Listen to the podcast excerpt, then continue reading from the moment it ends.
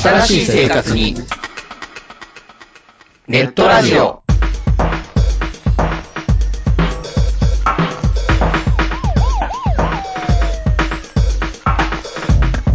動画配信はパケット食いすぎオリジナルドラマも見切れないゲームは集中しすぎちゃもう少しのんびりな接し方ないかなうそんなあなたにネットラジオをどうぞ聞きたいときに聞きたいだけきっとあなたのお気に入りが見つかる新しい生活様式に完全対応桜川マキシムジャストビッグバットボス黒原遥人千葉文化放送ひろしとネオチラジオ。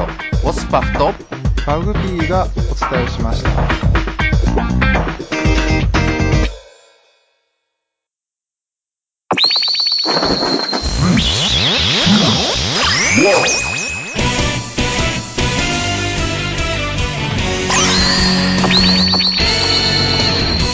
特撮放送流星シルバー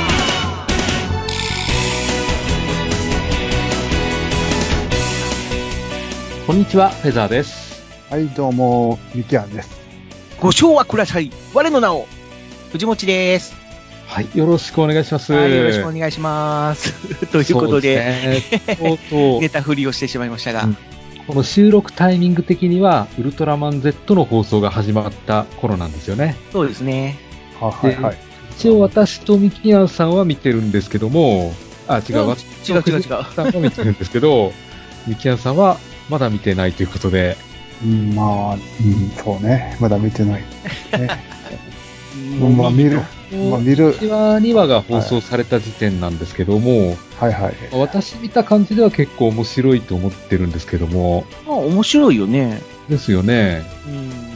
うん、ただ、まあ、その、ウルトラのセオリーっていうのは、もうかなり、もう崩れてしまってるよなっていう感じでままはあるけど。まあそうですね、最近何がセオリーかもわからなくなってきましたから。うんうーん。まあ、今回のウルトラマンっていうのはどんなウルトラマンか、じゃあ、フェザーノートさん説明してもらえますええー、難しいな、どう説明したらいいのかな。え、とりあえず、あれ、え大河、大河は太郎の息子やったやろあ、まあ、そうそうそうそう、ウルトラマンタイガあ前作のウルトラ Z マはンタイガウルトラタロ、ウルトラマンタロの息子っていうか、あそうやろだから、まあ、今回のウルト Z ラマンは Z に、なん関かして、は別に誰の息子っていうわけではえうん、ないないですけどもっていう感じで、うん。うん。まあ、あるウルトラマンとちょっと、なんていうのか、接点があるっていううん。形で出てきたんだけど、そのウルトラマンっていうのが、あ、言えへんね。あ、振られてたな、今。 一応振ったつもりなんだけど、ウルトラマンゼロうん。ですね。で、その、まあ、ウルトラマンゼロも、このウルトラ、あー一族というか、ウルトラファミリーというか、ウルトラ兄弟って言っていいのかな、うんの中では、まあ、かなりルーキーな存うんま在あでそうはですね。あるんだけども、うん。そのウルトラマンゼロに付き従っているという、いわゆるウルトラマンゼロを師匠と呼んでいるという、まあ、設定でスタートと、うん。なんですけども、まあ、ここでちょっとウルトラマンの補足っていうのをしていきたいんですけども、ええー、ミキアン、あの、ウルトラマンって何歳でしょう太郎の何歳や何歳やあれだいぶ、だいぶ年いったんじゃん。俺もミキアンだったら知ってると思ったんやけど。わからん、2万歳ぐらいじゃん。そうそうそう。まあその通り、その通り。あウルトラマンうんっていうのは、まあ、いわゆる初代ウルトラマンが、まあ、2万歳。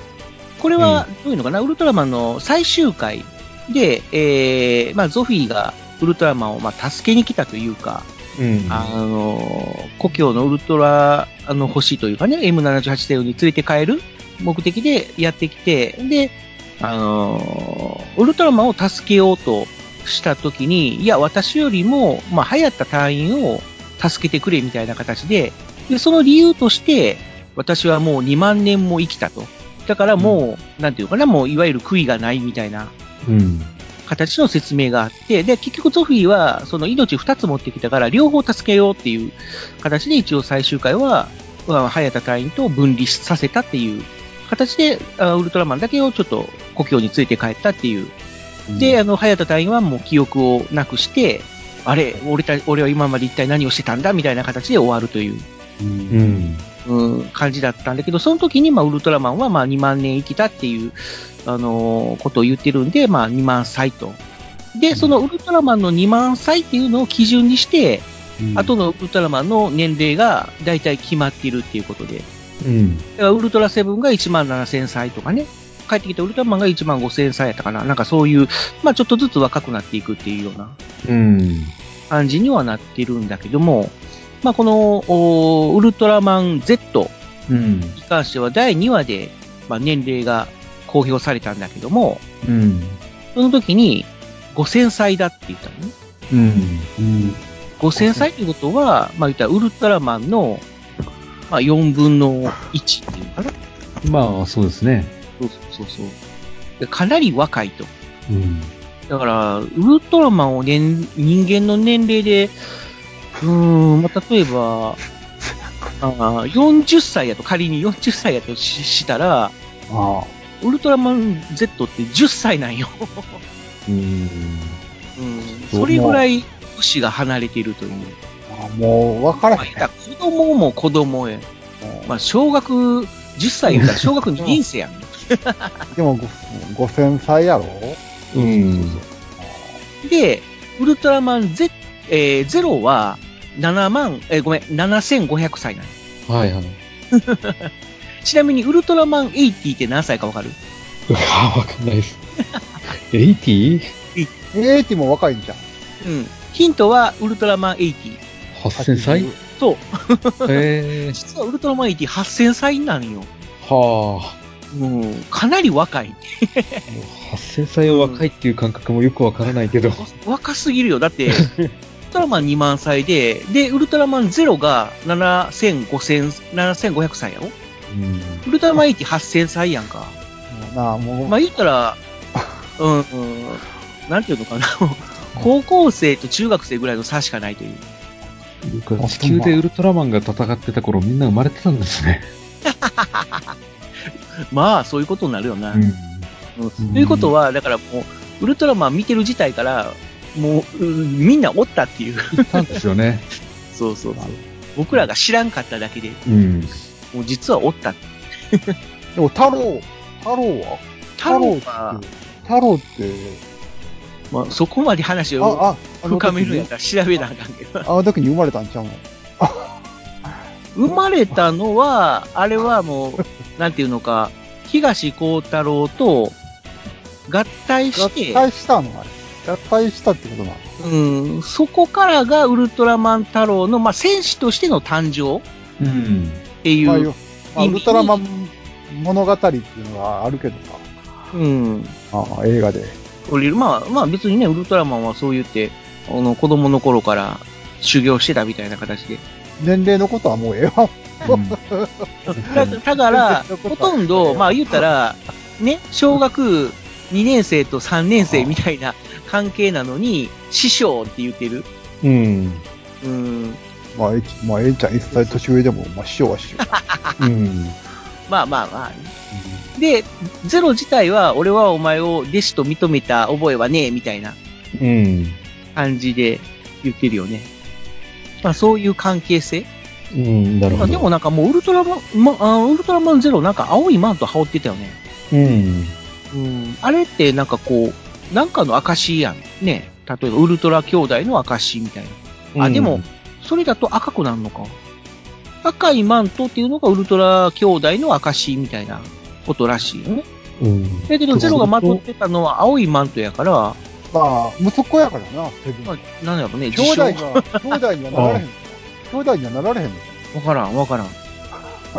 まあ、ウルトラ兄弟の兄弟はあくまでも、なんていうのか、まああ、のだからそれは、まあ継承みたいな感じやもんな。うん。まあ、ヤクザの、ヤクザの、 義兄弟みたいなもんやろヤクザ、義兄弟みたまあまあいな。まあまあ、言ったらそういうもんね。まあ、うん。だけど、兄弟のちぎりを交わしたぐらいのあ意味合あい。やろうん。杯を交わしたみたいな感じやろうん。だから、ウルトラの父っていうのも、別にあれ本当のお父さんなわけじゃなくて、まあ、うね、宇宙警備隊大隊長、だけども、一応まあ、そのウルトラ一族のまあ、父親みたいな存在っていうことで、まあ、ウルトラの父っていう、まあ言ったら、すえーと、継承っていうのかなっていうことだもんね。うん。まあ本名はウルトラマンケンやもんね。剣か。うん。そうそう。ちなみにウルトラの母の本名はウルトラウーマンマリー。はあ。 なんか言葉遣いおかしいですね。そうそうそう。なんかそういう体で、ううん。なんとかなのでございますよって言ってみたりとか。でも自分の一人称は俺とかね。うん。うん。なんかこう、この言葉遣いがおかしいっていうのが、その、いわゆる、その、返信するときの、えーキーワードうん。で、まあ、ご賞はください、我の名をっていう。で、ウルトラマンゼロって言って、返信アイテムのボタンをプチッと押して返ウ信ルトラマンゼロあ、ごめん、ウルトラマンゼロ。なんか名前が似てるから分からへんようになってきた。うん。なんかそんな感じで、うん。うん。まあ子供にちょっとこの、なりきり をさせることによって、まああの、えーこう遊ばせようという。ですね。うん。まあ別に名前言わんでも返信できるんやろうけど。うん。 そうなの今回の変身アイテムは何なのメダルですねえーっと、まあ、そうね。ウルトラメダルっていう、そのウルトラマンの、まあ、いわゆる超能力うん。を、まあ、封じ込めたメダルがあって、それを変身アイテムに、こう、装着、装填することによって、変身するんだけども、まあ、まあ、言ったら、なんだろう、仮面ライダー、えー、オーズに似てるよね。ああ、そうです ね。メダルまあまあ3つ入れて、その3つをスキャンさせて変身するっていう。まあ、あれやろうな、バンバンダイが余ったのかな。売れ残ったからもうこっちに使えて。こっちに使った。だけど、その、買いますメダルできないじゃなをい、メダルを装填するうん場。所うん。が、なんとなくあれ、アイスラッカーに似てるよね。あ、そうですね。うん。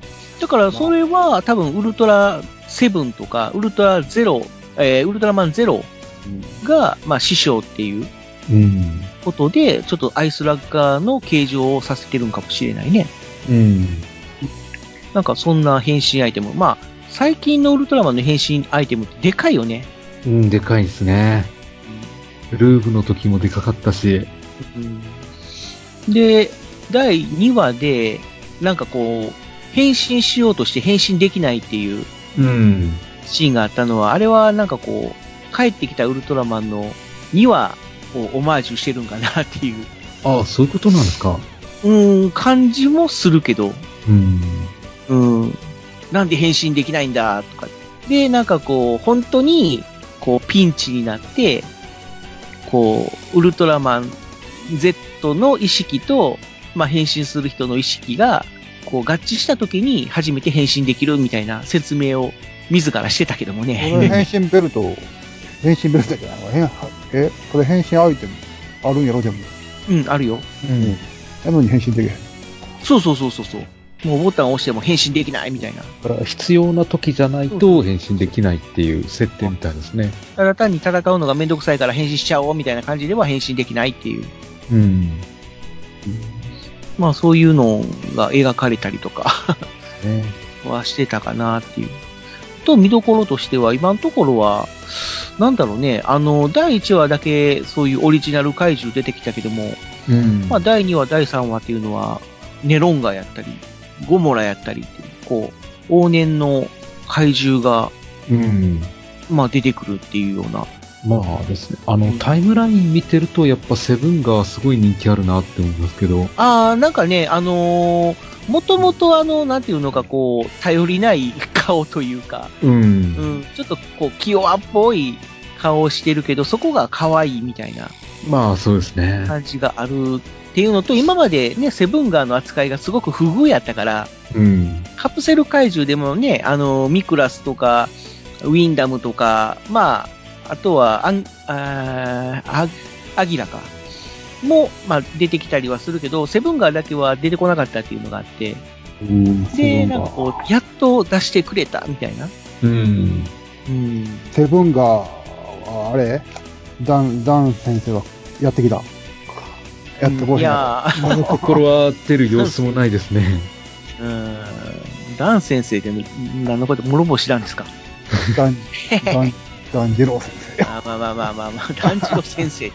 まあだからあれでしょその、郷秀秀樹樹、郷秀樹先生は出てきた。は関係してないですね。全く関係してないね。全く関係してないですね。まあ地球側が作ったっていう。今回のその防衛チームがね、なんかそういう、うん、なんだろうな、ちょっとミリタリー色が ああ、そうです濃いね。感じのうん。ところで、まあ、こう、なんていうのかな、今までのこう派手な隊員服とかじゃなくて、割と地味な感じのね、そうですね。うん、で、普通になんかこう、なんていうのかな、こう、戦闘機とか乗ってる人が被ってるような、あの、パイロットヘルメットっていうのかな、うん。うおん、ーそういうのを、まあ一応空挺部隊みたいですかそう、らそんね。な感じですよね。うんあ、でも、防衛チームが出てくるって珍しい。久しぶりじゃん。まあ、そうですね久しぶりだよね。う。うんん。あとちょっと思ったんが、あの、通信機うん。がなんかガルパンやなっていうのはちょっと思った。ああ、それね。 そうそうそうそう。首のところにつけてて。あれは、なんていうのか、この、喉の、こう、振動で音を拾ってるうんやつなのかな。なんですかね。ちょっと使ったことないんで、どんな風に聞こえるのかよくわからないですけど。なんていうのかな、接触で音を拾ってるっていううん。感じだから、多分、その、外のあの、ドカーンとかバリーンみたいな、ああいう、うーんうるさい音を拾わずに、この人間の喉の声だけを拾うっていううん。通信機なんだろうね。でしょうね。だからそれを使ってるっていう表現が、なんかこう珍しいというか面白いというか、うん。そんな感じがしたかな。ですね。うん。まあなんかそんな感じでいろいろと今までやったことがない表現っていうのをこう盛り込んできてるなっていう。うん。でも、こうやっぱり、あの、セブンガーが発信するシーンうん。はね、フォースゲートオープン、フォースゲートオープンみたいな、 なんか、あのーなんだ、アナウンスがうん。流れたりしてて、あ、この辺はウルトラセブンをオマージュしてるんやなっていう。三田カフト、三田カフト先生が、えっ、と、言うてんだかいやー、違うと思う。ら。違うんか。ただ、あれじゃセブンが飛ばないと思うんですけどね。んというと多分、重すぎてあれじゃ飛べないと思うんですよ。あああれじゃ飛べないうん、あのブースターじゃ。えーっと、それを言うと、本当に今、すべての特撮とかアニメを否定することになってしまうんやけども。特にあの、セブンがすごく重たそうな形してるじゃないですか。飛ぶには適してないんですよ。うん まあまあ、そりゃ、それはそうだろうけど、セブンカーって、普通にブースターなくても飛ばない、あ、飛べへんかな。飛べへんかったもんな。飛べないですよねああ、飛べへんかったもんな。そんなことを言うと、あの、メカゴジラどうなんのみたいな感じするけど、一応ね、こう、せ背中のブースターと足の裏から、あの、で、まあ一応合成かなんかわからないけども、CG でさ、すごいこう、ロケットが飛び立つみたいなあの、煙、うん。噴煙をブワーって上げて飛んでるし、とか、うん。うん、まあ一応、その、きょあの、強大なエネルギーで打ち上げてるっていううん。表現はされてるし、うん。ほんで、あのー効果す、効果っていうかね、この地上に降りるときも、こう、付近の人にね、まああのーセブンが、あのー着陸します。 ご注意ください。セブンが着陸します。ご注意くださいってアナウンサーをな、アアナウンスを流して、うん。ほんで、降りる際も、こう、ズーンって、バーンって、こう、なんていうのかな、こう、あ巻き上げるっていうのその、うん。埃と、埃じゃないな、そういう、土煙みたいなのがボーンと、そうそう、跳ね上げるシーン描かれたりするから、その辺の巨大感とかは、あの、ガイアの登場シーンみたいな。そうそうそうそうそうそう。だから全長55メートルとかって言ってたから相当でかいよね。うん。ウルトラマンよりでかい。 なんかそうい個う人、的にはあの、セブンガは空輸してって落とすっていう方法が、あー、うーん、ただ、ごせ全長55メートルやからな冬となると相当こう、ヘリヘリコプターとか何機も接続せんとあかんっていう。ん。形になると思うし、うーん、まあまあわかるよ、イメージとしては、ね、パシフィックリムにああ出てきた家そうですねまあ、そうね。そういう表現でも、こう、より、こう、ミリタリー色があっていいかもしれへんけど、うん。まというわけで、今の話でちょっとでも興味が出たら、ミキヤさんも見てほしいなと思うんですけど。まあ、YouTube で見るわ。あ、YouTube で見る。まあまあまあ、別に何でもいいけど、うんということで、ウルトラマンゼロの、ゼロじゃないや、ウルトラマン Z の話をちょっと盛り上げたところで、ですね。本編に行きましょうか。いきますか。はい。で今回のテーマなんですけども、えー好きなえー敵の幹部の会ということで、 ああ。さっきのウルトラマン Z の話と全然 違う。それはうまく繋がらないですよ。 あままああ、、それぞれ、あの、いろんな特撮に敵の組織出てきたと思うんですけども、その中で、まあ、各人が思う好きな幹部を一つずつ挙げてみようということをやろうと思います。あ。はい。はい。ではという、最後までお聞きください。はい。よろしくお願いします。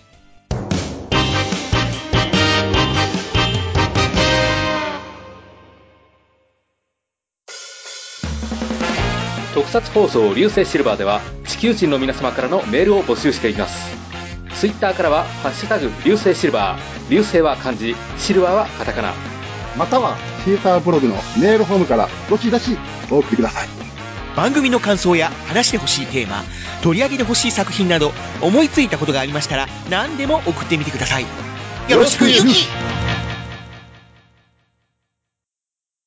流星シルバーはい。えーじゃあ、ここから本編始まります。えーはい好きな幹部なんですけども、うん。まず幹部の定義として、はい。はいどはんい。なものがあるかっていうと、うん。まあ、とりあえず、そのシリーズに何回か出演してるっていうのがうん。あると思うんですよ。うん一。回限りだと多分幹部って言えない、多分和数怪獣って感じじゃないですかうん。ですよね。まあまあ、一応まあ、そうやな。怪人を操ってるって言ったらええのかな。なんやろ。ううん。んまあ、怪人、まあ一応怪獣、まあ戦闘員を率いて、まあ、登場するみたいな。ですまよあ、ねゼロ、今の仮面ライダーではゼロワンでいうところの、誰滅亡人体でですかね。そうそうそう。うん。あそこら辺の人たち。ですまよあ、そうね。なのあかな。あ、あだから少なくとも部下がいるような立場じゃないと、幹部と言えないでしょうし、うん。それぐらいですかね。やっぱ幹部がいないというか、組織がない特撮も結構ありますからね。そうだね。うん。あ、ああね。平成に入ったらもうほとんど組織なんてないもんな。うん組織、組織っていう、ぶななんかこう、みんながちょっと何人か集団で集まるみたいなのはあるけど、なんか、ショッ、ショッカーみたいなやつはないよな。あんまりないです ね。うん戦隊は一応組織だって戦ってはいるんですけど、ライダー系はだだんだん組織ってないような、ザイヤ。ザイヤは組織。ザイヤは会社からな、はい。うんやっぱやっぱ、あの、滅亡人雷、人雷ネットは組織なんやかな、一応。うんあ、まあ、一応、めね滅亡人雷ネットって言ってるぐらいだかそらう。から、やっぱ組織うかんな、一応。うんですね。まあ、要するに、まあ、そこら辺、そそういう組織のうん。幹部、まあ、そうね。好きな幹部、ベスト3っていうか、まあ、3人っていうか、3人ってういうか、ん。ビッグまあ3。一人それぞれ三人ずつ上げていこうという流れだよね。そうですね。うん。じゃあ、とりあえず私から一人挙げてみようと思います。ほう。えーまず私が一人目に挙げるのは、うん。えーサンダールですね。サンバールえ。ー。忍風せあサンダール。忍風戦あー隊ハリケンジャーの、うんえー、ジャカンジャ暗黒7本槍の7の槍ですね。うん。うん。で、あの、見た目で言うと、あうの、んサメみたいな鎧をまとってる、はいはいはい。まあ、一応、7人いる幹部の中でも最強って言われる方なんですよね。うん。で、声が池田修一さんで、はいそれだけでも結構強そうなんですよね。あかん、全然で、わからん。全然出てこない。うんごめん。ハリケンジャー見てない。本当に、だから、もう顔はサメだよね。サメなんですよ。うんああ、うん。で、戦闘力も結構あるんですけど、あの、自分のために人を利用するっていう、えーそういうずる賢いような感じでもあるんですよね。頭も働くような感じで。で、星を一つ破壊するほどの力もありまして、うん。で、一応ボスのタウザントに従ってはいるんですけども、だからといって、あの、忠誠心があるわけでもなくて、最終回の方で結局タウザントも裏切るんですよね。だからそういうね、自分の目的のためだったら、何でも裏切るっていう、ある意味徹底した悪役だなって思って、印象に残ってるんですよ。そう、なんだ。そう。で、仲間のあの、例えば5の槍のサーダインにとどめを刺したりしますし、あんまりこう、仲間意識みたいなものがないんですよね。うん、まあ、本当にこう、悪役っていう。あザ悪役っていう感じで。で、部下も独自に持ってる3体のモンスターみたいのを持ってるだけで、うん。あの、他の手下を使ってるような感じもないんですよね。うん。うんまあ、ごめん、俺も全く、わからうなんい。何をどう言うならいいかわからないいやいや、もうこれはもう、ハリケンジャーを見てもらうといいんですけどね。ハリケンジャーの終盤なんですよ、活躍するのは。あうん。ーハリケンジャーに西田健さんが出てたのは知ってあた。あと、段次郎さんも、先生も出てるのは知ってたけど、そのキャラクターは知らなかった。あ、そうですか。ああ。ごで、めん。終盤なんか、池田修一さん、セルフパロディみたいのもやってて、あの、セリフで、見せてもらおうか、地球忍者のからくり巨人の性能とやらをっていうのあるんですよ ね。ああガンガンダム。ガンシャダムー、シャー。シャー、シャーっぽいセリフを。シャー。うん。そんなのもあって、結構印象に残ってるんですよ、自分としては。うん。うん。なんかピンとこなかったみたいだな。で藤本ちゃんは見てたやろだからわかるやろ。俺は、そう、ただ、あのーなんていうのかな。ハリケンジャーの中で、一人あげろと言われると、やっぱりフラビージョかなっていう。ああ、そっち。うん、なるほど。まあ、目立つしね。やっぱりどう、まあ、うん、印象に残ってるっていうかね。うん。その、今回のテーマが、この印象に残る幹部っうん。ていうことで、本当にあの、ハリケンジャーの中では、もう一番印象に残る悪の幹部といえば、もう、フラビージョやなっていう。うん、あの、名前が、えっと、山本あずささんうん。が演じるフラビージョ。もうその、ね、フラビージョやったことによって、このあず山本あずささんが、もういわゆる特撮女優みたいな、うん、認知、まあ、されるっていう、うん。うん、ところで、結構、ハリケンジャーもね、こう、10年経ってから V シネマとか、うん。うん、あの、されたけども、10年ぶりでね、集まっても、やっぱりこの、山本あずささんが、フラビージョ役で出てきたもんね。うん。うん、だからもうそれだけ印象深いというか、うん。うんじゃあ、ウェンディームじゃなくてフラビージョの方なんですね。あそう、まあ、ウェンディムもそうだけども、そうだね、個人的にはフラビジョの方かな。ああ、なるほど。うん。こんな感じかな。ですね。はいとりあえずでも私からのミ取りキにはヤ、あ、ミキヤじゃないや、フェザーさん的にはもうこの、こう、ザ、こう、悪役っていう、そうですね。サンダールが、まあ、印象深かったっていうことで。うん。やっぱ、うん池田修一さんの声も強かったんだと思うんです よ。はいはなるほど。まあ、僕はもう池田修一さんの声で、ああ、でも、あれか、幹部じゃないか。そっかそっか。あいや、あの、劇レンジャーにも出て出てきたからさ。ああれはまあ、か悪の方い。じゃ敵なかレっンジャーは正義の方じゃなかったた。そうだよね。正義側の方やったからね。うん。まあ、一応じゃあ、フェザーさん的には、まず、一番目としては、まずサンダール。はい。はい。じゃあ、次はミキアン。ミキアさん、お願いします。まあ、そうやね。最近さ、えずっとウルトラマンレオ見てんえ。おう。ので、これ、大幹幹部なのかなでも幹部やと思うね。怪人を操ってるから。うん。怪あー獣、怪獣を操ってるから。なんか分かったような気がする。あははは、あれかなあの、円盤シリーズ、うん。やっぱり。円盤生物シリーズうん。のということは、大幹部、幹幹幹部、ブラうんブラックシレ。ブラ、ブラブラックシレ。 やっぱりそう なんだ。ああ、ブラックシレは、うん、いいと思うよ、俺は。うん。あれはもう本当にウルトラシリーズでは数少ない幹部やんな。幹部。幹ブ部ーかなキャラって言ってもいいんじゃない幹部か、もう、知れねって言うとぐらいやから、もう一番偉い人なの。うん。まあ、まあ、大幹部みたいな、そんな感じだから、いいんじゃないかな。うん。まあ、各円盤生物を、こう、ウルトラマンレオにぶつけるというかね、こう、戦わせるみたいな。あの、ちちっちゃい時に見れた時は、うん。もう、出てきただけで、なんか怖かった。不気味やった。ああ、そうなんや。うん。あの、水晶玉、あ、持っとんねん。うん、うん、うんうん。この水晶玉に映ってる、この ブラック指令の、この、はいはいなはんていうのい。顔顔っていうの、なうんんか顔がもうぐにゃーっとなってんやん、あれ。うん。水晶玉やから。それがなんかすごい不気味。うんほんであ、あんまりこう、顔を見せへん。うん。本人の顔は見せへん。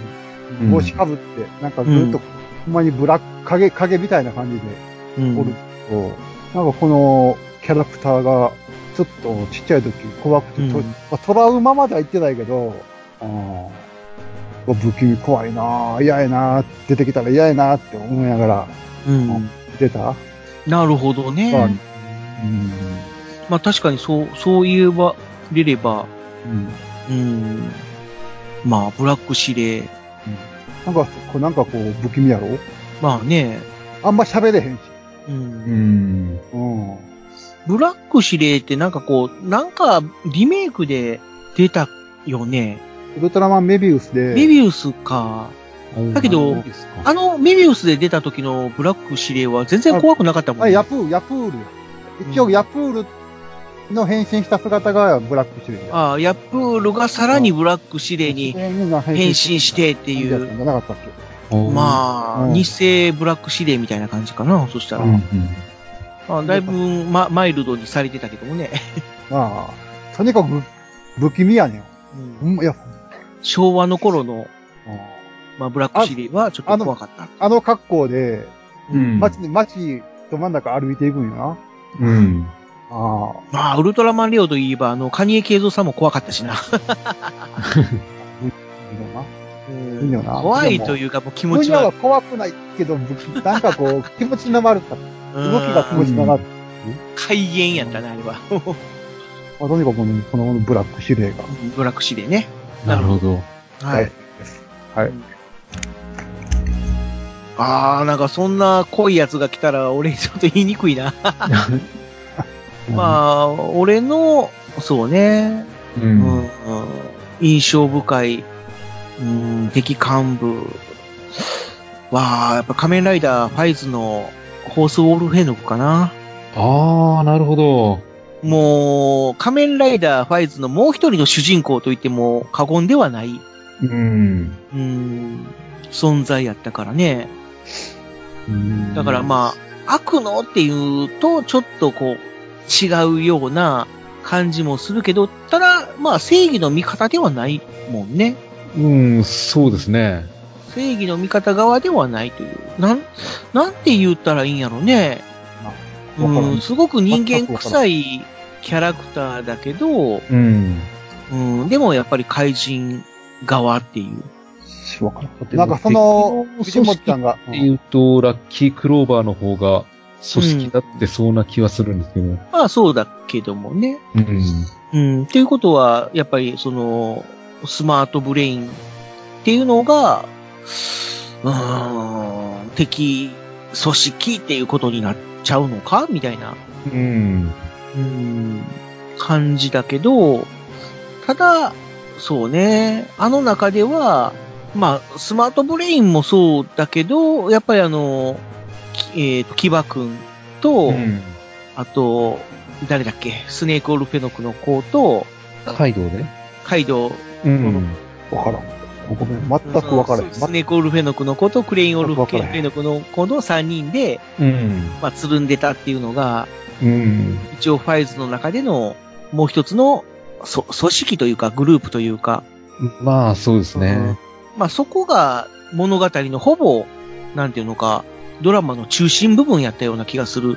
うん。うん。こまあどっちかっていうと、 3人とも悲しいんですよね。まあまあね。うん。だからそこがまあ強調されてて、だから逆になんていうのかな、あの、あの、ドロンボー一味みたいな存在なんだよね。 ちょっとだから、あのーリアルというかね、この、うーんうん、どういうのかなちょっと暗いイメージのドロンボ一味みたいなイメージうん。うん。で、ヒーロー側は、やったーマンみたいな存在っていう。うん。なんかそんな感じがいて。で、その、ドロンボー一味も実は、 黒幕がいて、みたいな。それがラッキークローバーで、みたいな。うん。で、それに翻弄される、みたいな。うん。うん。なんかこう、両、両面が塞がれてるというか、まあ、あの、板挟みというか。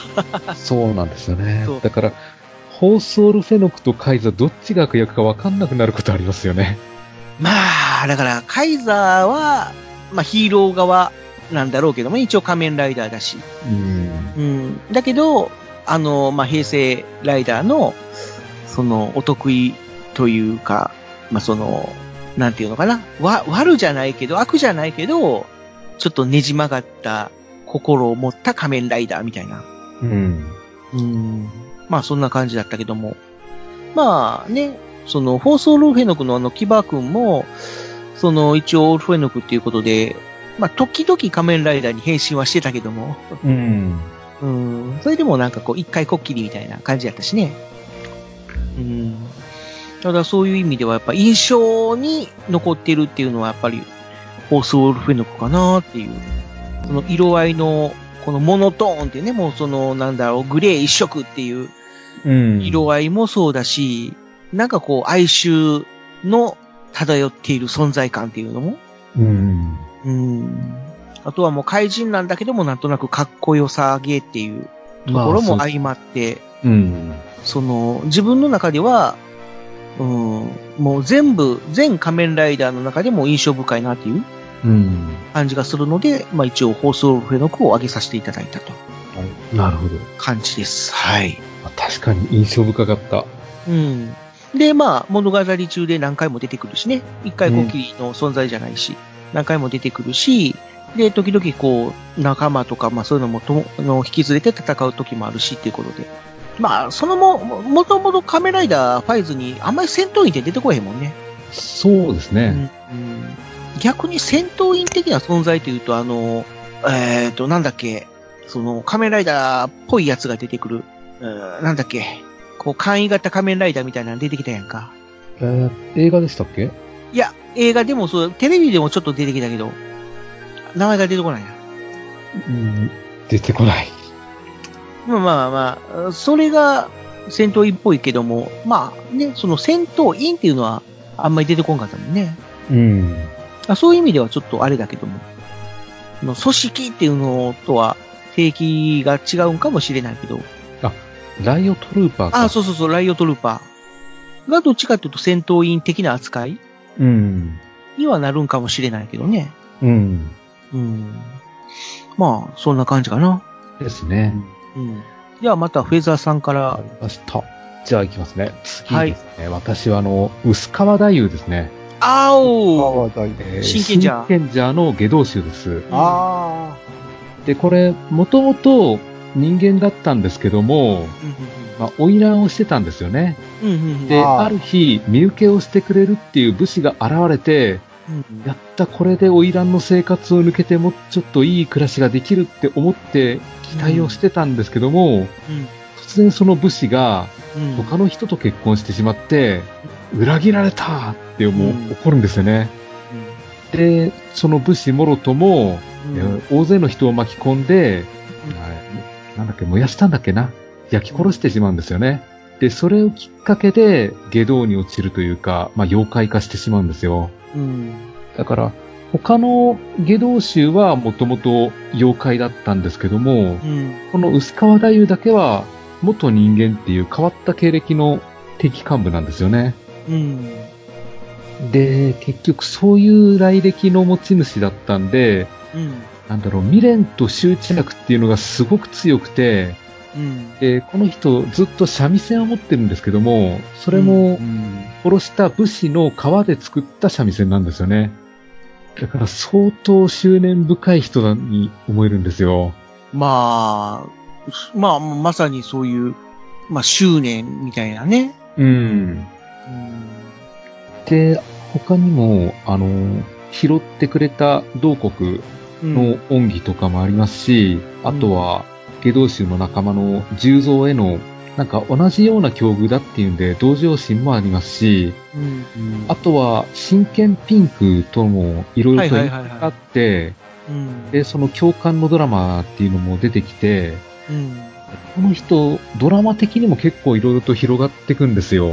まあそうなんだよね。もうその、真剣者っていう作品そのものが、割とそういう、うん。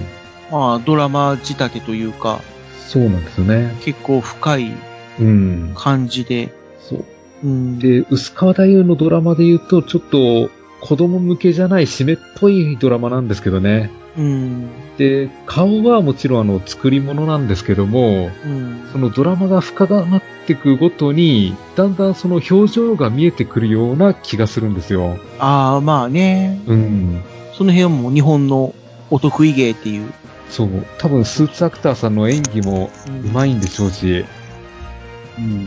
で、あとは、最近あのそうね同国に命を捧げるような形で消滅してしまうっていう、本当に悲しい女幹部なんですよ。まちょっとこの人は印象に残ってますね。あ、うん。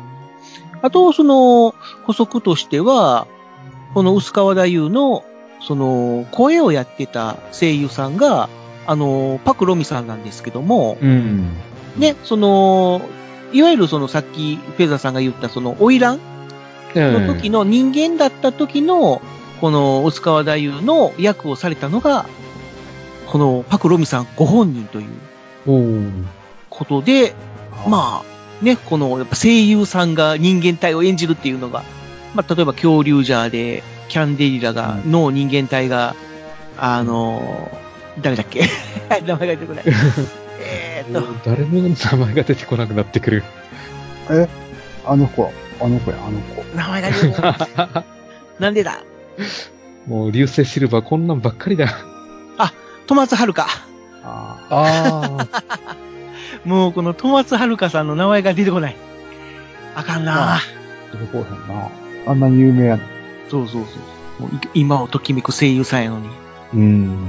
なあ、よ妖怪ウォッチャーな。そうです ね。あと、まあオーベンジャーの時に肝付き金田さん出てますね。あー、 そうなんや。うん。オーレンジャーの時、あー、あの、幹部の方か。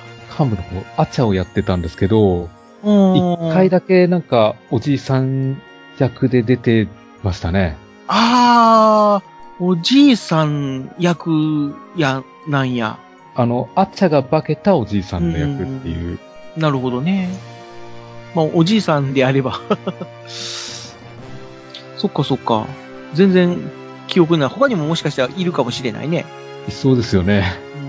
まあ、ただ、その、その、なんていうのかな、こう、その、いわゆる、なんていうかもう顔出し声優っていう、うん。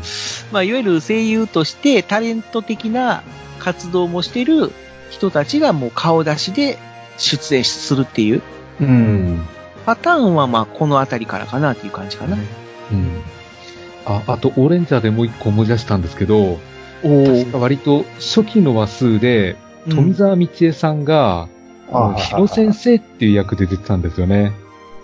へえ、そうなんや、もうんう。だから、その頃、オーレンジャーといえば富澤道恵さん宮内博さんが顔出しで、顔出しっていうか、宮内博さんが出たっていう。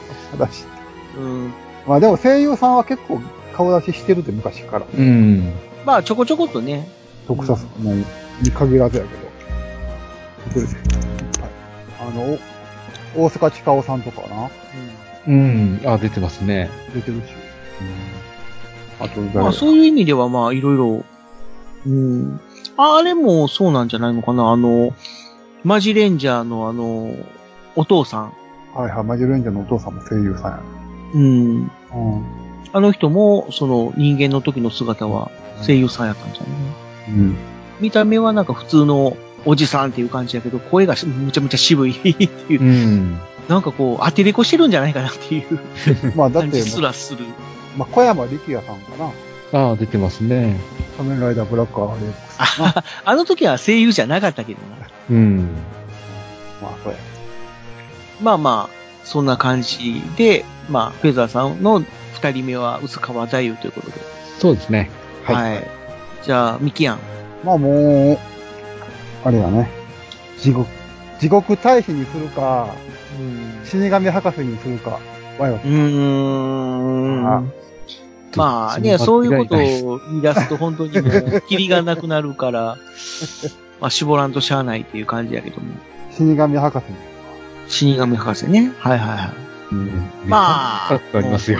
もう、ザ、ザ、悪役っていう感じや。天本まあそうだよね、天本さんのね。あの、天本さんを代表する悪役っていう、言っても過言じゃない。あれやろうん。死神博士。もうなんかもう、喋り方からしてこう、なんやろ。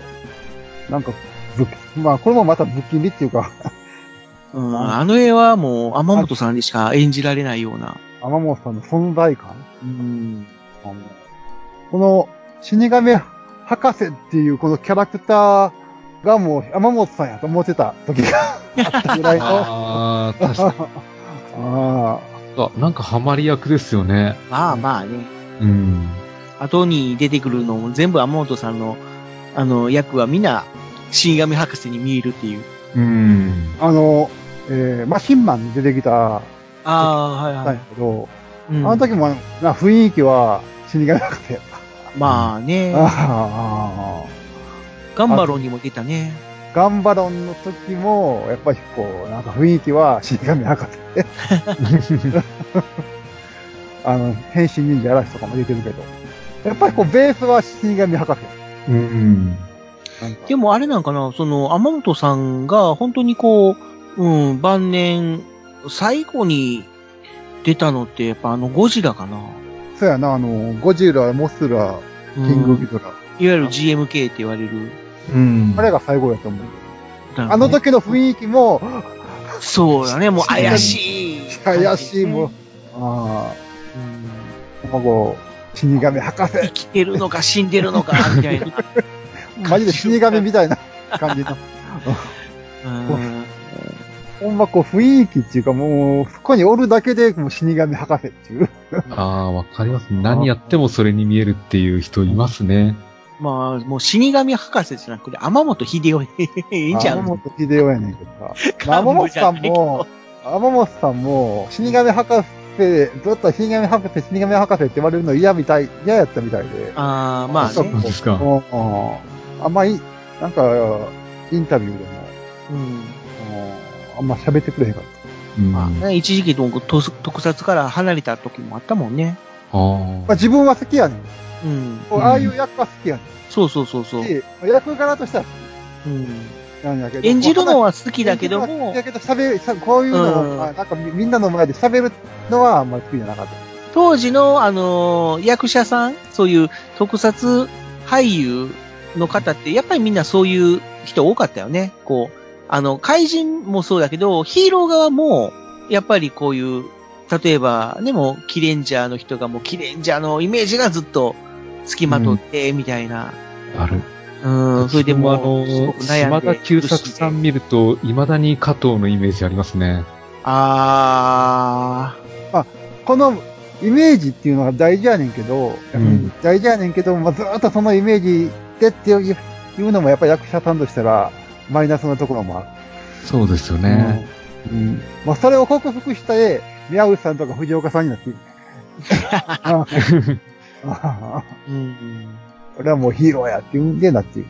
あなるほどな、まあ、そうな、もう、喋り方の印象深さで言うと、あの、ドクトルゲーム面白いんやけども、ああ、ドクタルゲーム考えたけど、ああの、仮面ライダーっていう言い方が本当に、あああ 面白い、もう本当に死ぬ間際まで仮面ライダー言うてるもん な、ドクトルゲーは。だからもうあれ、ふ宮内さんが、なんでそんな言い方なんって聞いとって。 あ そうなんや。ああうんまあ、歌舞伎町の言い方っていうかな。歌舞伎町の言い方ああ歌舞伎町の言い方ってなんか、本人がなんか言いとったけど。へー歌あー舞伎のイメージなんですか、あれ。うん。ああ、歌舞伎、ね、 あこれ歌舞伎町っていうから、なんかそういう怪しげな、あのいやいや、ちゃうで街のことかなあの歌歌舞伎やで、歌舞伎。歌舞伎、歌舞伎、やで。うん。ああああね。そう、歌舞伎。ああ、なるほど。まあ、で確まかあ、に化粧とかね、してるしね。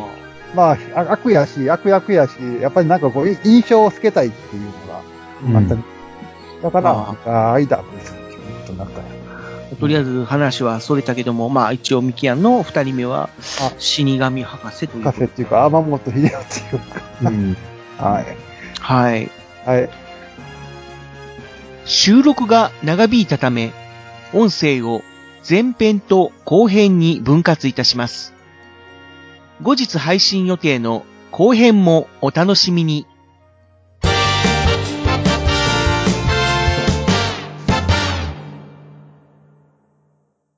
鋼のトマト。鋼トマ鋼の絆へ届けよう目指すは太陽トマト色元気に登場愉快な仲間東海ザープロジェクトが愛知県東海市からニューウェーブを巻き起こすラジオその名も鋼のトマ鋼のトマトは、東海つながりチャンネルから絶賛不定期配信中絶対絶対絶対聞いてください